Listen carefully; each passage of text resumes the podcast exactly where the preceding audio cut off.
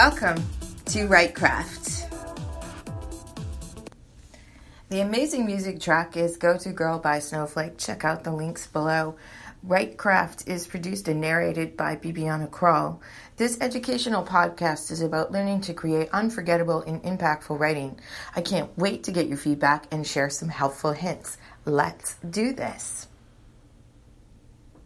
Writecraft Episode 2 Creating Complex Characters. Thank you for joining me here. My name is Bibiana Krall.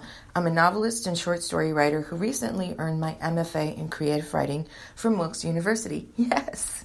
Today I want to chat with you about writing craft and the importance of creating complex and believable characters.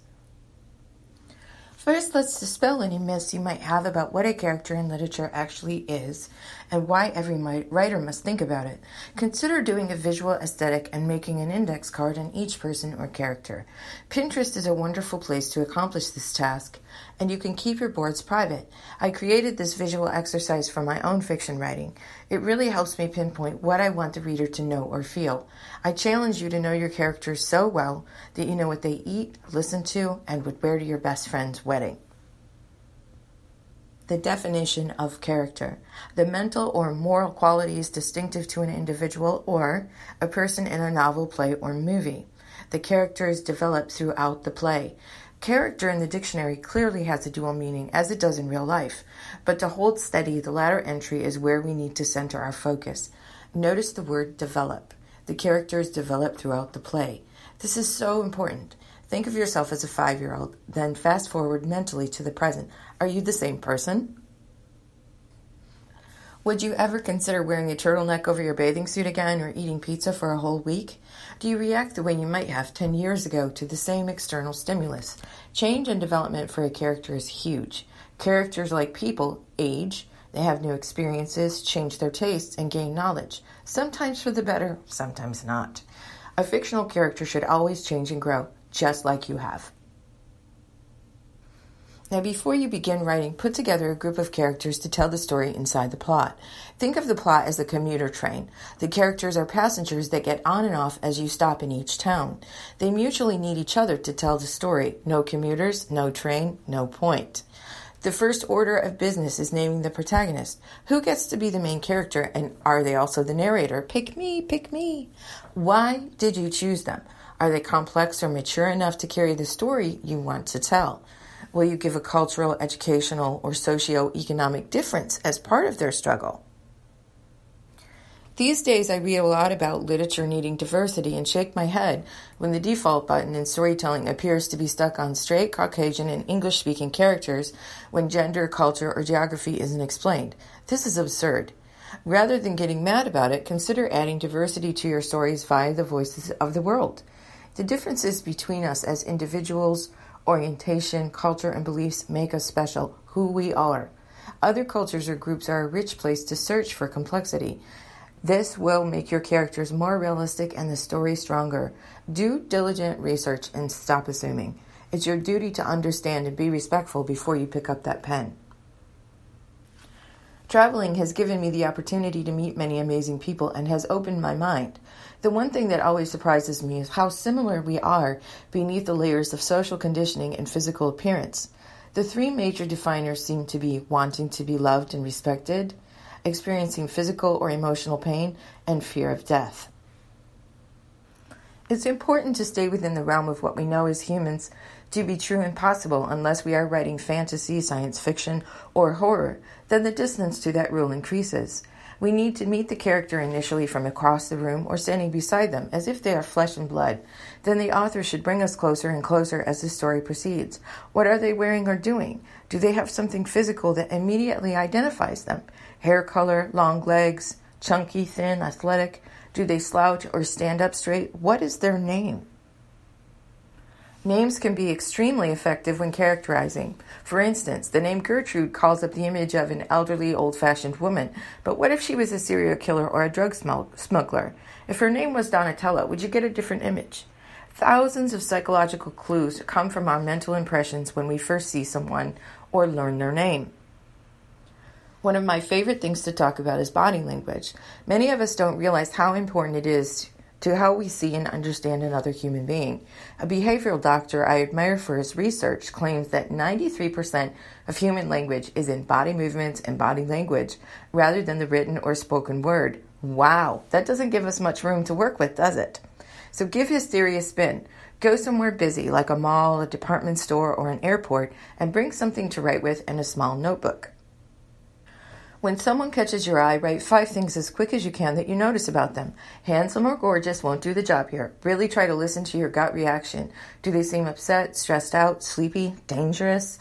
Continue to do this for a half an hour, and hopefully at this point you haven't described each person the same way. If that's the case, you might need to work on your observation skills a bit more before you continue. Use specific details when you open an active scene and introduce the protagonist. Another question you should try to answer is why should we feel empathy for them and what is their struggle?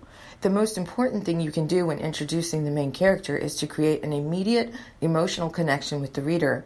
Do not over explain or drown us in detail. This isn't a job interview right now, it's just an introduction. If you manage to throw in something about difficulty within their relationships or identities, as in parental, sexual, romantic, career, all the better. As humans, we understand challenges and will begin to relate or form our opinions almost immediately. The fun part of this is that you can introduce the antagonist this way and use my favorite formula for drama, a triangulation. Is someone in your story having an affair but their spouse is sick or dying or a religious leader in the community? Is the neighbor cooking illegal drugs in the shed but the character's father works for the DEA? And the third character sees all this going down from the bedroom window. The moment you have a character with a moral conscience, another with lower or different standards, and thirdly, someone who makes it a point to focus on that, you've just created a believable triangulation that can become a major part of the plot and give your characters actionable tasks to carry the story further. Next up is the antagonist or antagonists. Who are they and why are they in a struggle with another person, group, government, nature, a deadly, deadly virus, or a village? The villain is my favorite character to write, but in my opinion, also the most difficult. Why, you ask? Because as human beings, we have a tendency to focus on what isn't good and sometimes over dramatize what makes us uncomfortable. Look no further than social media or the Doomsday Club to confirm this notion. An impactful and memorable antagonist must be believable and multidimensional, even if they're not human. I will take the liberty of quoting my favorite writer of all time, for there is nothing either good or bad, but thinking makes it so. Hamlet by William Shakespeare. The bard understood the duality that all humans struggle with. We must remember that this antagonist who is set to destroy was once a child, a larva, a seed, or a nanobot who had to be taught how to eat with a spoon, make a cocoon, or create feedback. Someone somewhere loved or nurtured them, even if it may not have been what they needed or wanted. Remember to give each character a little darkness and a little light. What this will do is make your character seem real. Nobody's perfect. Even the finest person you've ever known has something they try to hide or wish they could control or change about themselves. If the villain is all bad, totally benevolent, and never has introspection about a good memory or a time before, have some self doubt or at the very least a terrible sense of fashion, it simply won't work. Have, um, one of the immediate goals that becomes apparent, even in fantasy, is to look at the idea that as human beings, we inherently understand struggle and the strain when things go, go awry. It's a basic part of life. And who knows, you might end up losing the story to the antagonist if you do this effectively, because when we create an evil or flawed character and give them real human qualities, they come to life and are three times scarier than a cutout character that hates everyone and hatched from nothingness. There must be a reason why there is fury or this need and desire to create havoc. It doesn't come from nowhere, or at least in a fictional story, it shouldn't. It needs to make logical sense to be believable. What goes up must come down. Sir Isaac Newton. The world can be a dangerous, complicated place, and sometimes there will be influences that no one saw coming. But the strongest antagonists in a story have a reason why they are who they are, and this reason or history fuels their actions.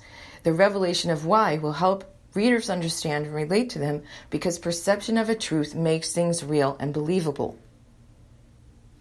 If you have not read any psychology or philosophy books and you plan on being a successful writer, it's about time you did.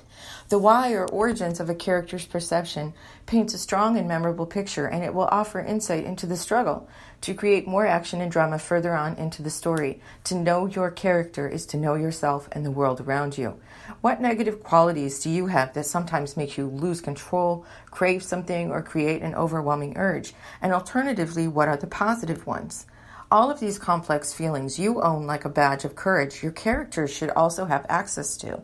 I'm not saying to only write yourself into these characters, because then they will be carbon copies and it simply won't work. Rather, give them flaws, give them instability, or mental, physical strength, a moral compass, secret desires, or something that triggers irrational fear. That's where the story is. Think on some of the most memorable characters in literature Atticus Finch, Holden Caulfield, Romeo and Juliet, Anna Karenina, Katniss Everdeen. Why do we remember them? Is it how they look, how much money they have, or is it how they think and react?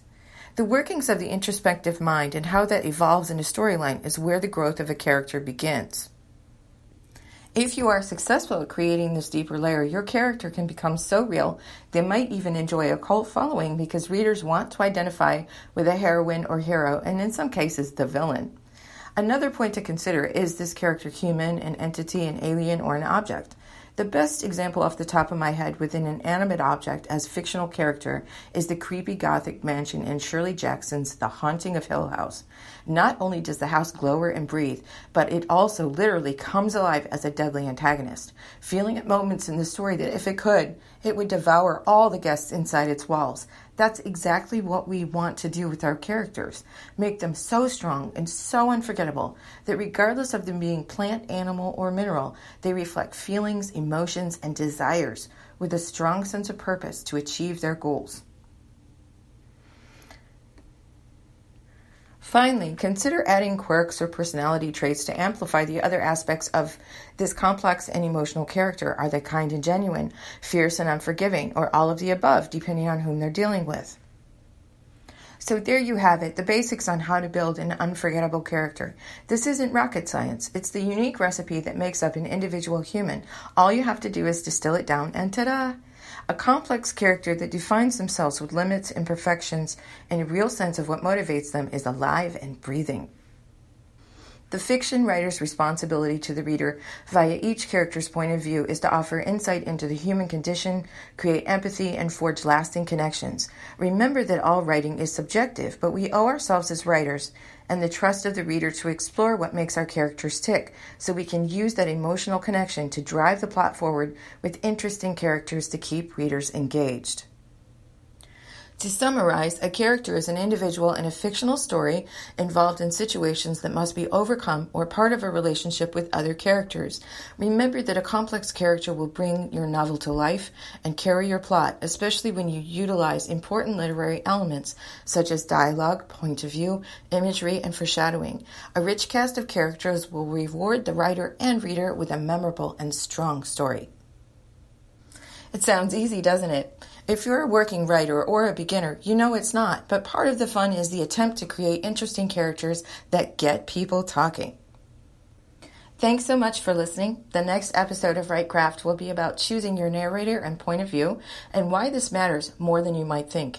I hope you finish this podcast inspired and ready to write. If you enjoyed my show, please remember to subscribe to my channel, like and leave comments in the drop down. Check out my writing blog Indite and my YouTube channel. For more info, please visit my website at www.bibianakrall.com. Until next time, Find your peace, love, hustle, then read or write. See ya.